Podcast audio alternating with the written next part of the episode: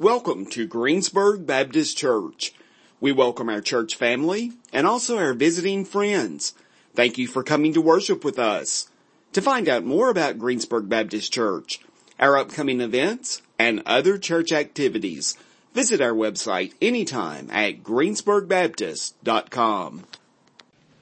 We live in a culture that, that kind of despises rest, right? And I don't know, maybe you've ever had an experience where you've gone on vacation or a trip that was supposed to be fun and you like come back home like more tired than you went. Like you ever experienced that? Like you just go and you think, man, I need like, I need a vacation from vacation, right? So I'd not been to Disney World since like, I guess, like I was in diapers, I think, more or less, my parents have told me. And so we went uh, a couple years back as a family, kind of just, just having some time together and, and, um, and so I, will not forget, we, we got there and, and man, all of a sudden, like, I realized that I was in a gauntlet. Like, the alarm would go off at 5 a.m. and at like 11 o'clock, midnight that night, you would like roll back in.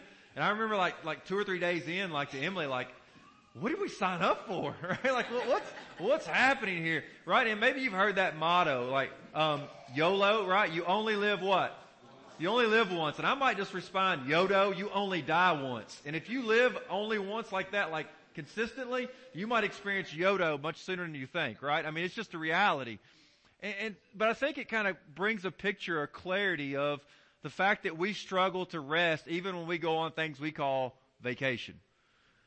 A recent CNN study said that those who work 11 hour days, get this, are 250% more likely to be depressed than those who work regular eight hour days. Again, those who work 11 hour days are, get this, 250% more likely to be depressed. Doesn't mean they will be, but more likely to be than those who work eight hour days. And the reason why is physicians tell us that when you work or you're doing things, right, there's certain amount of chemicals and hormones that are being released. And those are good like in average levels. But as you create the excess, the, guess what? Those begin to get excess and it almost becomes toxic to your body, leading to greater anxiety and depression. And so I wonder today, like maybe just a quick poll here, as you think back on this last week, or maybe thinking about your week to come. Alright, so think it again, either on this last week or thinking about the week that's in front of you.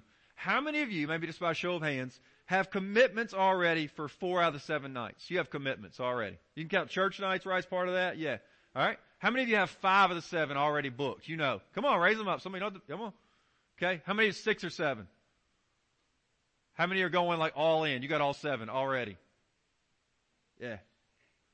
Right? We, we, we know, all right? We, we experience this culture in which we begin to realize that guess what? We are, at, are living at like a breakneck pace. Right? I mean, we are struggling. Again, this, this, this message today is titled rest because I think we struggle with it specifically as we come in to Thanksgiving and Christmas. My assumption is many of you are already trying to game plan of how you're going to get to this place, how you're going to get place. We talked about a few weeks ago. Some of you, right, are Black Friday shoppers. You're already, like, you've spent hours, like, already figuring out, like, where's this, where's that, where's this, where are we going here, right? I mean, it, it's just so jam-packed. And if we're honest today, Christianity can feel a lot like that. Like Christianity, instead of like feeling like a place of rest, it can become like just things that you do. Like, Oh man, I need to go to church. Oh, I need to be here Operation Christmas Child tonight. I need to read my Bible more. I need to pray. I should tell somebody uh, about Jesus this week. I need to give. I should be a part of that mission. I probably should go serve there. And if we're not really careful, listen, our lives and Christianity can begin to like commingle in a sense that guess what? We live this unbelievably busy life that has no opportunity for rest. And maybe what I want to just push back on my life today, and maybe just push back on yours, is to realize that the Bible has a different picture of what a Christian life looks like. And here's the big theme, maybe the big title or whatever I want to throw at you today is this. Resting is my ongoing response of faith. Resting is my ongoing response of faith.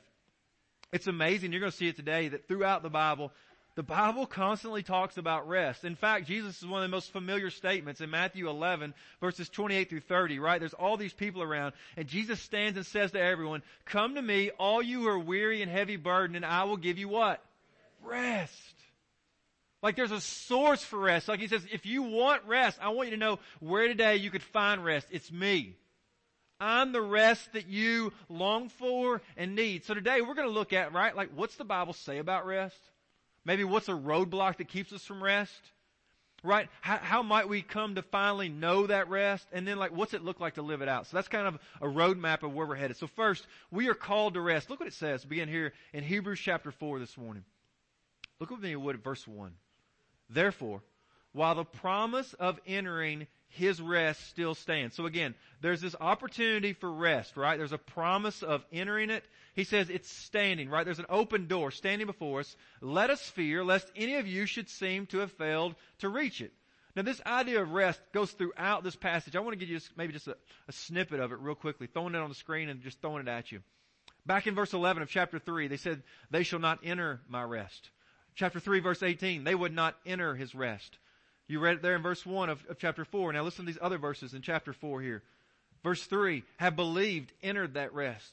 Verse 3 again, shall not enter my rest. Verse 4, and God rested on the seventh day. Verse 5, shall not enter my rest. Verse 8, had given them rest. Verse 9, there remains a Sabbath rest. Verse 10, whoever's entered God's rest. Verse 11, strive to enter that rest. So in 11 verses right there, right, we have like nine different statements about rest. I don't know about you, but if you went to see your doctor today about some type of ailment, and maybe they just said, hey listen, you need to try this diet, or you, you need to be doing this type of exercise, or you take this medication, and like, you know, they said to you like 11 sentences, and nine different of those sentences said that same exact word, you would clue in to say, guess what, it's pretty important that I do this. The writer of Hebrews is saying, guys, we were created for rest. We need rest this opportunity here again. Now when you think about the rest he's speaking of, ultimately he's looking forward to the rest that is to come, the kingdom that is to come. You've been with us, we've been walking through the book of Isaiah, and so we know, we have an idea about this new heaven, this new earth, and so he's looking forward to that. But look also, if you would, there, just again, as they're on the screen before you, that seven out of the eleven passages make this call to enter the rest, right? I mean, just constantly saying enter, enter, enter, entering, entered, enter, rest. There's this invitation of an open door that's standing before you saying, listen, this is offered to you today. Rest. Some of you, listen, God is moving your heart already to say, you know what, it's time for you to open that door to a child in this community or in amongst the nations and open your door to your house to say, listen, you can come and live here and have a place of rest. Right? I've said it before. You've got to wonder, you've got to at least ask yourself today, why do we have all these extra rooms in our house? Why those empty beds? Why do I have all this extra food? Why do I have extra toothbrushes today? Right? You heard her testimony. You need to at least begin to ask those questions and deal with some of that. Why? Because God may be using your house to open it up to that child that that child could enter in and finally find rest. But nonetheless, right? I mean, again, these passages, this call to enter indicates a call for response. And, and the author, right, does some amazing stuff here in the midst of Hebrews chapter 4. It's kind of a big term, biblical theology. Don't let it scare you, right? I don't throw an image on the screen that maybe helps you capture well what biblical theology is. Right, biblical theology is this. It just kind of helps us understand that when we read the Bible, we're understanding that different places in time came, right? There was creation. And then after creation came the fall, right? Where Adam and Eve sinned in the garden and they disobeyed and we've been living there ever since. Is it not working? Hey, there it is. Yeah. And so look, so you see creation, and then there's the fall, and then there's the place of redemption as it looks to the cross, right? And then finally there's that last place of restoration, of God's kingdom coming. And I want to encourage you, some of you again, your teachers here in the church, I want to encourage you, if you just, you're, you're reading the Bible on your own, this is a great way to read the Bible and understand it better right? Asking, where does this passage that I'm reading, studying right now fall in the midst of that timeline in those four groups? Again, it's the word biblical theology. Don't let it scare you. Just think creation, fall, redemption, restoration. And here's what's beautiful happens is in the midst of this chapter, uh, this passage today here in Hebrews 4, the writer is going to walk through these categories and help us see how does rest impact. So look with me, Wood, beginning here in Hebrews chapter 4, verse 4. The writer says, for he has somewhere spoken of the seventh day in this way. So we have this called the seventh day. And God rested on the seventh day from all his works. Now we're going to talk about this passage again, this very verse here in just more in a minute, but I want you to realize that God's not resting because he's tired. God's resting because he's satisfied. It's a huge change, a huge difference. So look at me further though. Look, so there's a call again. This is creation. So that's where he's starting, saying, listen, God rested on the seventh day from his work. So God here, in the midst of creation, is resting, right? He's setting a pattern for us. This is what it should look like. But now listen, we step after the fall, after sin. He picks up right here and he, and he quotes from Psalm 95 verse 11. Look what he says there in Hebrews 4 and 5. And again in this passage he said, they shall not enter my rest. What happens is, well, the people, right, had been delivered from Egypt and they'd come out and they were promised to go into the promised land. But the fact is, the people didn't believe that God was actually faithful to do what He had said He would do, and so they rebel against God and they think, we surely shouldn't go into that land. We probably need to even go back to Egypt. And so it's there in the midst of that, listen, in the midst of their wanderings in the wilderness, that they experience the fact that God says they're not going to enter my rest. And again, that generation dies off. But look what else happens here. The time of Joshua, right? During the time of Joshua, who took them finally out of the wilderness and brings them into the promised land, right? They experienced all this 40 years, right? They spent 400 years in Egyptian bondage, now 40 years in the wilderness, and now they're finally coming into the promised land. The question is, okay, now they finally entered rest. But listen to this. The passage of Hebrews says, no, guys, that's not the ultimate rest. Look what he says there in verse 8 of Hebrews 4. For if Joshua had given them rest, so if Joshua had actually given them the rest that they had longed for, God would not have spoken of another day later on. There's clearly another day, another day that's coming, a greater day that's coming again. So we're in the midst of that, right? You're thinking. So Joshua writes, right? And he says, creation come, God rested, right? The fall broke up that, right? We no longer long for rest. We no longer understand rest, right? We're rebellion against God and we're trying to consume and do all we can that's part of the fall. It's part of the curse. And Joshua looks and he says, listen, in between the fall and redemption where Joshua is, is there, the people in the promised land says, guys, this isn't it. And then listen, look what happens further here. Back in verse 7, Psalm 95, again, David is writing here and he, he's talking about the time of David. And, and listen, David writes and he says, listen guys, I want you to know that long after even the people had come into the promised land, they hadn't experienced the ultimate rest they thought. Right? I mean, so again, look what he says here, verse 7. Again, he appoints a certain day, today, saying through David so long afterward, in the words already quoted, Today, if you hear his voice, do not harden your hearts. He says, listen, there's coming a day. David's longing for a day, something greater than this world. There's gotta be something more, right? I mean, maybe some of you are there, right? I mean, again, he's, he's, he's writing to us, helping us see that from creation, God established rest as part of it. The fall has broken that, and, and so the people were in rebellion, in the wilderness, and they didn't experience rest in the wilderness, and then they got to the promised land, but Joshua's saying, listen guys, this is still not it, and David's saying, listen guys, long after now, we look and we've experienced all these these things, but we still haven't got to the place of rest. And so all the writers are looking forward to redemption and the redemption that he will bring and provide restoration. So again, as you read passages of the Bible, I want to encourage you. So here's finally in verse 9, the writer comes here and says, listen guys, now we stand today. He looks back to the cross, right, and says, how does the cross impact us? And he looks forward to the restoration, right, the kingdom that is coming. So look what happens here in verse 9. So then, there remains a Sabbath rest for the people of God.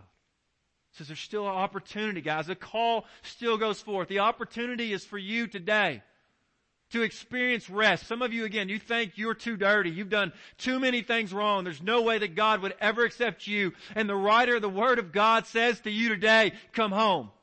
Some of you again, you think that you have messed up too many times. Like you, you said, God, I would never do this again if you just get me out of this situation. And God got you out of the situation and you found yourself doing it again. And the Satan says to you, man, God would never take somebody like you back. You're supposed to be a Christian, a church person. And the writer of Hebrews just whispers to you and me today, there still remains a Sabbath rest for the people of God. There's still opportunity today to experience rest. It's a beautiful moment today, now, here, believe. And listen, I mean, let, let, us be honest. I mean, from experience, not only, not only biblically, but you've probably experienced it like in your life experientially, right? I mean, maybe some of you are today here thinking, right? Like, if I ever make it out of the wilderness that I'm in, then I'll have rest. Like if I ever, if we could ever salvage this relationship and it gets back right, then I'll have rest. Some of you, right, you're just thinking, if I could ever just make it through this season of work or uh, this season of school, this gauntlet that I'm in, if I could ever make it through, then we'll have rest. Like some of you, right, you're there in the midst of a wilderness, it's health related for you, and you're thinking, listen, if we could ever just get health right, if we could ever just get a clean bill of health, then I'll be out of this wilderness and then I'll experience rest Some of you today, listen, you had a promised land that was before you, and that promised land for some may have been the word retirement. And you had heard about retirement, you planned for retirement, you saved for retirement, and you thought all these different things were going to happen, but now you've landed in retirement and you realize that even retirement can't provide rest. So maybe all of us today here would just have to acknowledge that there's some serious roadblocks in life, but also internally that keep us from resting. And so let's just ask for a moment from the text, what are those? What might keep us from resting? Look what he says. Return with me back to verse 18 of Hebrews chapter 3. And to whom did he swear that they would not enter his rest? So again, we have this group of people that are not entering his rest. And who are those people? He says, but to those who were disobedience. Alright, so look what, look what else he says here further. Verse 19. So, we see that they were unable to enter, right? So now we have people that are unable to enter. People are called to enter, but again, they can't enter. Why? He said, look what he says here. Because. Here's the reason why. You see that? Because of unbelief. Look with me now, verse 2 of Hebrews 4. For good news came to us just as to them, but the message they heard did not benefit them. Listen again. So they experience a lack of benefiting from it, right? They don't, they don't experience the rest. Because, why? Why do they not? Look what he says here. Because they were not united by faith. So there's a lack of faith. So now what do we see here? We see a lack of faith, we see unbelief, and we see disobedience. All three of these things point us to the reason why we don't experience rest. Now listen, some of you, I mean, you, you may think, well, th- that speaks of just people that outright deny Jesus, say, I don't want anything to do with Him, I don't need that crutch, right? I don't need that weakness, I- will be good enough on my own. But listen, I, I want to push maybe to some of you today, listen, that you think that unbelief is, is a lack of faith, faith maybe in thinking that Christ is enough. Right? Like, I mean, you, you may even define yourself today as a Christian, but like, you spend your entire life trying to still, like, ante up to God, like you still owe Him stuff. It's not that Jesus' sacrifice isn't good, it's just like maybe it's not enough. And so the only way to ensure that I'm actually good is I gotta keep reading my Bible enough. I gotta give enough. I need to serve in more. I need to be there on Wednesday night. I gotta be a part of that ministry. I gotta do this. I gotta do that. And for you, listen, if you're not careful, salvation comes about do, do, do, do. Like it's like you never have rest because you're always having to do something else to prove yourself.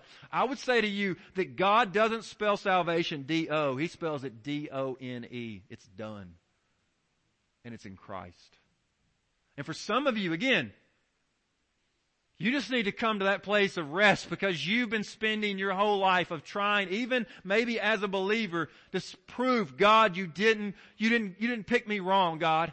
Like, God, I, I want you to know that Listen, I can prove that I'm actually worthy of you. Listen, I want you to know, beloved, you will only ever be worthy and accepted because of the sacrifice of Christ. It's about what He's done on your behalf. And let that be a place of rest for you.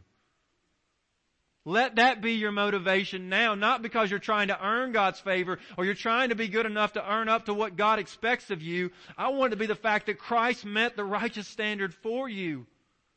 So listen this morning. Don't allow unbelief. Don't allow a lack of faith in believing that Christ is sufficient prevent you from entering into rest.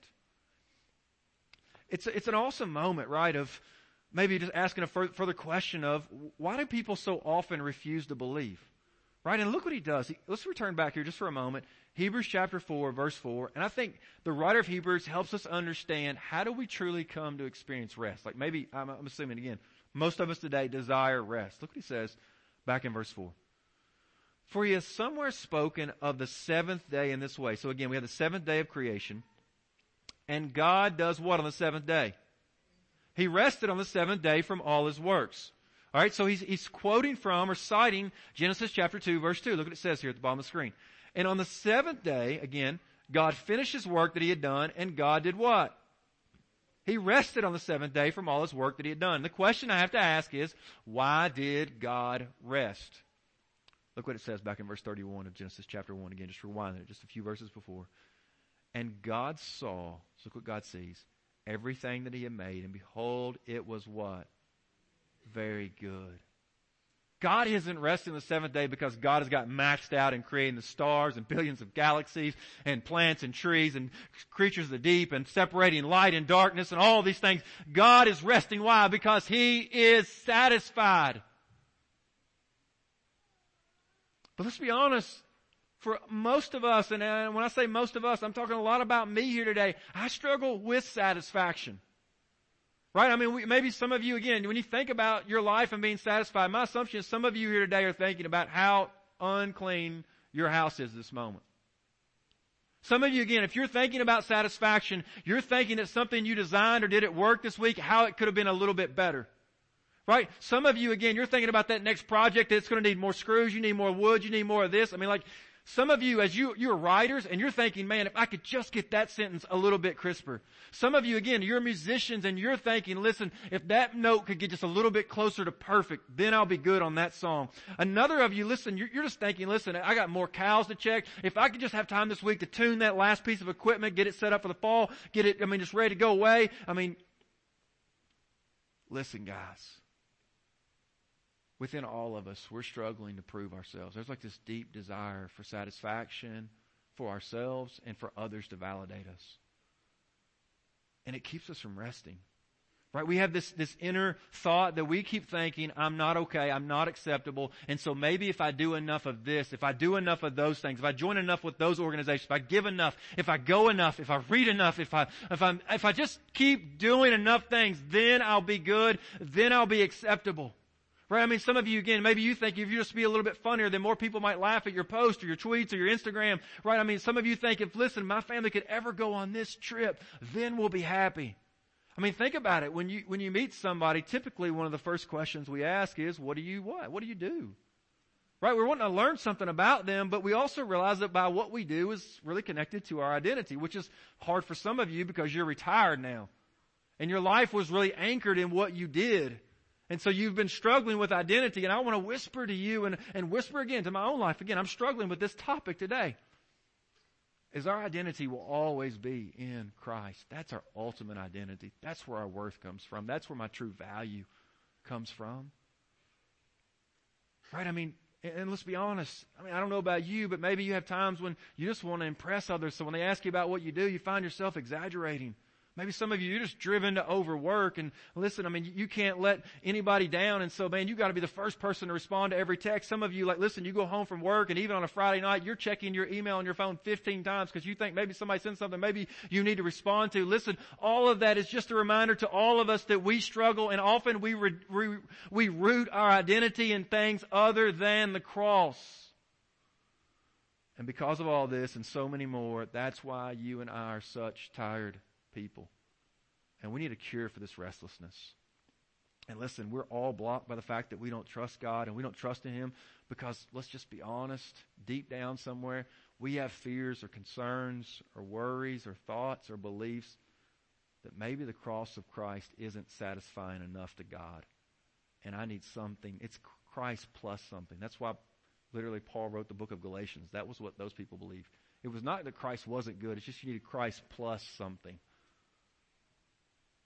And the writer of Hebrews here is just reminding us listen, the only thing that will ever satisfy God is Christ alone. And that's the place that we've got to come to rest. That will never be good enough on our own, guys.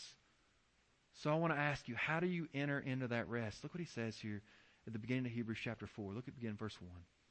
Therefore, while the promise of entering his rest still stands, let us fear. Listen, we're called to fear this. Lest any of you should seem to have failed to reach it. We're called to fear having an unbelieving heart. We are called to fear the fact that we, by nature, will be driven to repulse and, and repudiate the work of Christ because we want to self-justify. We want to self-satisfy. We want our self-identity to be enough, to be sufficient. And listen again, the writer of Hebrews reminds us, guys, listen, verse 2. For good news came to us just as to them, but the message they heard did not benefit them. Why might this message that you've heard for, for many years of your life, or maybe just for a few weeks of your life, why might it not benefit you? Look what it says. Because, here's why. They were not united by faith with those who believe. Listen, we all need to fear the fact that we have a tendency to not believe right? To be disobedient, to lack that faith. We all have those moments. I want to compel you. That's why you need the church. That's why you need to connect with Sunday school. That's why you need to get a part of a small group where you have other people who help hold you accountable. People that when you're not here, right? The church is, the church is growing. Look around. I mean, we're struggling. The seats are, are packing full. And so in the midst of that, we praise God for that. But the reality is you can be easier to be missed in that situation. So I want to compel you, get connected to a part of a small group so that group now looks, listen, if somebody's not been in your class in two weeks, you as a class need to be reaching out. If there's people that you're used to serving with, guess what? You need to reach out and say, man, we miss you. Where are you? You used to serve with us. We need to be intentional as a church body. Why? Because let us fear lest any of us in this place should seem to have failed to reach the place of eternal rest. There's a call to guard it. But how do they enter this rest? Look at again, continually, the way that you enter the rest of God is by faith. That's how we enter into rest. Faith that Christ is our righteousness, that He's done what we can never do on our own. In fact, this is one of the main reasons the Old Testament gives for experiencing the Sabbath. The Sabbath was to remind the people that God was the Savior of their lives. Look with me, Wood, real quickly. Deuteronomy 5, beginning verse 12. Observe the Sabbath day. Again, that's their Saturday observe the Sabbath day to keep it holy as the Lord your God commanded you. Now listen to what he does here. Again, this call to observe the Sabbath, the call to rest. Again, to take one day a week off. That was specifically what they were called to do. Which again, they live in cultures in which no one else in the culture did that. Why? Because if you rested, then that means you get behind. Light bulb moment, you live in the same type of culture. And the thought is if you rest even for a day, some of you, again, if you thought if you even went home today and laid down for a little bit, you would miss something or get behind on something, who's going to do those dishes? Right? Who's going to go see that person? Who's going to, I mean, you, you just, you're experiencing it right now, like this just, this culture just pressing in on you. You'll get behind. You'll miss. Look what happens here, verse 15 of Deuteronomy 5 you shall remember that you were a slave in the land of Egypt. And the Lord your God brought you out from there with, look what he says here, a mighty hand and an outstretched arm. Therefore, here's the response to that. Because of what God's done, look what he says to them. Therefore, the Lord your God commanded you to keep what? Keep the Sabbath. It's a reminder, listen, that God brought you out from what you could never bring yourself out from. They were in Egyptian bondage, right? They didn't have the power to overcome the Egyptians. Right? Like, I mean, think back. Like, you guys didn't come together like on one of those nights and say, all right, hey, listen, Jimmy, you go get all those frogs and hey, listen, Sarah, you're going to get a bunch of frogs and, and we're going to get together tomorrow night. We're going to release all kinds of frogs everywhere. Right? No more than like, can you imagine like maybe saying like, hey listen, you go get the powder blood, I'll get the powder blood from here, I'll get the powder blood, and we'll, we'll like when everybody goes to bed tonight, we'll dump it in the Nile, and when everybody wakes up in the morning, the Nile will be blood. No more than like when Moses got to the Red Sea, right? And the Red Sea's there and the Egyptian army is facing back and he's like, alright, everybody divide up. Guys over here, girls over here. Guys, you blow as hard as you can in this direction. Ladies, you're gonna splash with all your might. They didn't do any of that. And the Sabbath is just a time for them to slow down and say, God did what we could never do for ourselves. And we're just gonna rest in that. Some of you, listen, adoption is God calling some of you to be His hands and His feet and to open doors for kiddos right now that can never imagine those doors would come open. They, they just they can't imagine today that those waters of their life would ever part. And by God's grace and by the power of the Most High, the Spirit of God is going to compel some of you. It's time to go stand before some waters. It's time in the name of the Most High God to stand before some kings to let the kings of earth know there's a king who is Jesus and he reigns over all the kings of the earth. Some of you are being compelled to that end toward adoption and fostering. Some of you are going to be a champion for those who go and you're going to help provide resources and pray and encourage and labor beside them. Listen guys, the main thing that they were trying to do, God had already done. It's with us. Right? I mean, that's what Jesus there in Luke, he just utters from the cross, it is what? It's finished. It's done. There's nothing you could do. No more than they could like turn the Nile into blood or get enough frogs together or no way they could part the waters on their own. We are up against something that we could never overcome and it is sin and the curse of sin. The payment for sin is death and the wrath of God is standing waiting to judge all of us. And yet in the mercy and the grace of God, He so loved the world that He sent His only begotten Son that if you would believe today, you would not perish but have everlasting life the waters would open to you into God's eternal kingdom. And because Christ has done for us what we could never do for ourselves, listen, let us rest. Let Sunday, listen again, I'll get, come to the application here in just a moment, but listen, maybe Sunday, again, just maybe at this last moment of, Blake, how might I live this practically? Well, resting again is my ongoing response of faith. And, and so I want to encourage you, let your faith be lived. Right? I mean, listen what he says here again as it Verse 8 and 9, for if Joshua had given them rest, God would not have spoken of another day later on. So then there remains a Sabbath rest for the people of God.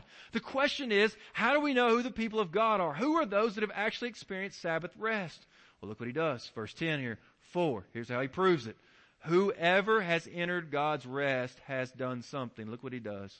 They've also rested from his works, as God did from his. Now this looks forward to places like Revelation 14 and 13 where you hear, blessed are the dead who die in the Lord from now on. Yes, says the Spirit, for they shall rest from their labors and their deeds shall follow them. So this looks forward, yes, to the ultimate redemption that is coming. But also to know, listen guys, that there is rest here and now. I want to compel you, I want to encourage you, allow that Sabbath principle to impact the way that you live. Again, some of you, it, it's through adoption. Again, a place for kids to rest. I mean, just practically, this compels you. Listen, as we've experienced God's rest, if we didn't earn or deserve it, so listen, God is calling us to go out and love on a child, to let them know that they can come in and find a forever family and experience a place of rest. Some of you, listen, you just need weekly rest. For many of you, listen, it's going to be one day a week, and it's likely going to be today right? It's going to be many for you. It's going to be Sunday. It's going to be a day of rest where you're going to focus upon God, relationships.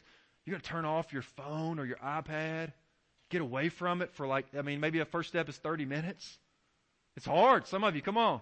You, do you not feel that like when that text message, ding, whatever goes off, you're like, I gotta have it, right? You're like, right, you got to. Listen, some of you, again, this just practically today calls for you to step away. And I know some of you, listen, you, you, you work in jobs that maybe Sunday's not a day off for you. So like for me, for Friday's a day off. So I intentionally try not to take meetings. I try to intentionally get away from my phone. I want to have time to play with the kids. Some of you, again, your Sabbath, you just need time to read a book, to go hunting, to go fishing, to bake something, to play an instrument. I don't know, but take time to rest as a declaration that God has done for you your greatest need, and that is salvation in Christ. And so this is a response of you saying, God, I am thankful and I am resting in you. Resting is an ongoing expression of our faith. Secondly, giving. Right? You're like, what? How does giving fit in? But listen, giving is an application or expression of the Sabbath principle. Right? People give back 10% of their income, so to speak, right? That tithe. But listen, we don't do that just because maybe we sit around and wonder, like, well, I got 10% left in my, my weekly left or whatever, our month. Let's just figure out what we can do with it. No, listen, we are giving that just as we often don't have time to take a day off, but our giving is an expression of our faith. It's not that we can't figure out what to do with that other 10% or 15% or 5% or 20% or, or whatever. That giving is a res- expression of God. I love, I believe, I trust, I am committed to you. So in the same way, God, I'm going to honor you by maybe taking one day a week off. Why? Trusting that you will bless the home, the farm, the work, the whatever in six days and what I could do in seven. God, by giving, I trust that you're going to bless and multiply the other 90% or whatever I have remaining. Listen, it's just an act of faith. It's an act of devotion. Thirdly, sleep. Researchers tell us that up until 1879, the average American slept 11 hours a night. Do you know what happened in 1879? Something was invented, you know, by Thomas Edison. What was it? The light bulb. And boom, with that, right now, right, for us, it's not the light bulb, it's the glow, right? Like, ooh, right? Uh, listen, I, I want to challenge you guys as maybe as couples. Emily and I are part of, of, of a Grace Marriage event to the Kentucky Baptist Convention we've been going to And, and part of the challenge that we've tried to do our best to is just putting our phones away 30 minutes before bed. That's hard. I'll just be honest with you. It's hard. There's nights when I'm convicted, I look over and my wife's here and I'm here and we're both just doing this. I want to challenge you, maybe as a step, just say, listen, as a point of sleep and rest, I realize there's always another article I could read. There's always something else on Facebook I need to see about. There's always something new, cute on Pinterest. There's always something I need to research or think about. But I realize that I'm not God and I can't do it all. And so I'm just going to rest and I'm going to spend some time with my bride. I'm going to rest, right? Kiddos, some of you need to put the games away, turn the TV off, and just go maybe read a book or just hang out as a family. I want to encourage you, find time to get rest. Listen, none of this is easy. All of our hearts are wired for self-justification, self-satisfaction, but that's why the gospel is so countercultural and it, it's contrary to our own desires. We can mask it well, but the moment that failure comes or criticism or something goes wrong, and what I do is start making longer lists or start working more hours. But instead of trying to do, let's return to what has already been done. And let resting be an ongoing expression of your faith. That God has met your greatest need, and because He's met your greatest need in Christ, I'll trust that He's going to meet all the others as well. And so I can go to bed tonight, or I can lay down and take a nap, or I can take a day off this week and realize that God is in control and will take care and meet the needs of my family. I want to ask you as a challenge, maybe as we leave. I want you to ask someone that you're close to. It could be a spouse, could be a child. Ooh, ask your kiddos, you get a real legit when do you see mom or dad resting? Ask them maybe that question today. Ask your spouse, do you, do you, do you think that I, like my resting is an ongoing expression of my faith? Some of you, again, maybe it's part of your Sunday school class or people, a friend that you're close to. I want to, I want to challenge you maybe as you leave here, just, just create this discussion. Maybe talk to them about, tell me about how your day off looks or how do you rest in your life? And then ask them about you to speak honestly. Do you think I'm a person that rests? Guys, it's not about what we do, it's about what He's already done. It is finished. And let that compel us and let that let us find a place of rest. Come today to be forgiven, cleansed of everything you've ever done, receiving the gift of the Holy Spirit and the forgiveness of your sins by the death, burial, and resurrection of Jesus Christ. Would you pray with me? Father, in the strong name of Christ, I pray that you would allow us to be people that rest. That when people see us, they see something different.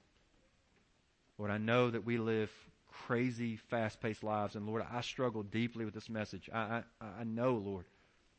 You know, you see how tied I am to my phone, how tied I am to having to work, to do this, to do that. God, I just pray right now that by the power of the Holy Spirit and the truth of the Word of God, that you would transform your people. And I ask God for those in this place that do not know you, that will not experience eternal rest in Christ in a new kingdom. Father, I pray today that they would realize that their sin separates you from them. And they must come to Christ and rest in His finished work. I pray today for expressions of faith and confession of sin and professions that Christ alone is Lord. I pray in Jesus' name, amen. This is Todd Young with Greensburg Baptist Church. Thank you for joining us today. If you've accepted Christ during today's podcast, we would love to hear from you and connect you with a home church in your area. Or if you have questions regarding a relationship with Christ, Brother Blake and I would love to speak with you. Please contact us at the church office at 270-932-4495 or connect with us through our website at greensburgbaptist.com. In addition, you may visit our website anytime to access the sermon videos and podcast of any recent sermon. You may also subscribe to our podcast in the iTunes store. Have a great day today.